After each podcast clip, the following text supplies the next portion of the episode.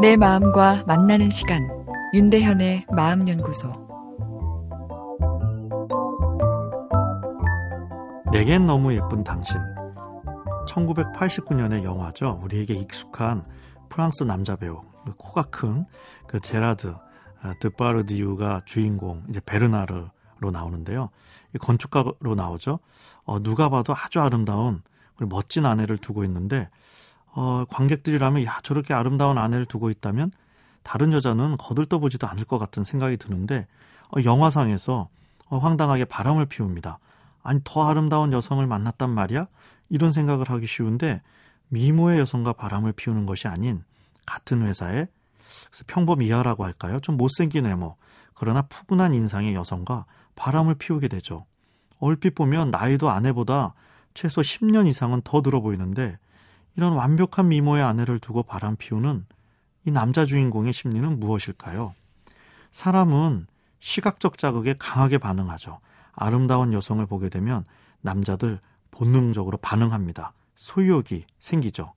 그러나 남녀 관계에 대한 연구들을 보면 시각적 자극보다 더 중요한 사랑의 요소가 있는데 바로 자아팽창감입니다. 자아팽창감. 좀 추상적이긴 정이긴 하지만 누군가를 만났을 때 그 사람을 통해 내 자아의 풍선에 공기가 확 들어가 부풀어 오르면서 아 내가 이 근사한 사람인 것처럼 내가 팽창되는 아, 그런 느낌, 뭐 그런 감정 상태를 얘기하죠. 사람은 자아 팽창감을 만들어주는 그런 반응을 일으켜주는 대상에게 어, 상당한 매력을 느끼는 것으로 되어 있는데요. 어, 이 영화의 남자 주인공도 완벽한 미모의 아내보단 평범한 외모에 어, 이 직장 동료에게서 오히려 이 자아 팽창감의 그 느낌을 느낀 거겠죠. 남자 주인공이 직장 동료와 이 사랑을 나눌 때 나오는 배경음악이 참 압권인데요.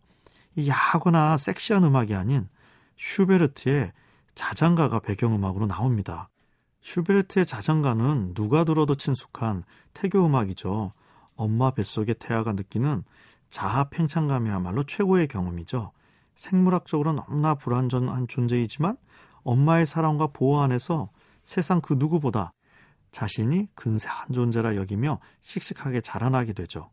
그 느낌이 우리 뇌 안에 있는 감성 기억 안에 저장되어 있고 살면서 누군가가 유사한 자아 팽창감에 반응을 일으켜줄 때 우리는 그 사람을 사랑하게 되는 것이죠. 인꼬 부부들을 보면 의외로 외모가 그렇게 멋지지 않은 경우가 많은데 어, 그러나 서로 너무 잘생겼다며 어, 끝도 없이 어, 칭찬을 하는 것을 볼 수 있습니다.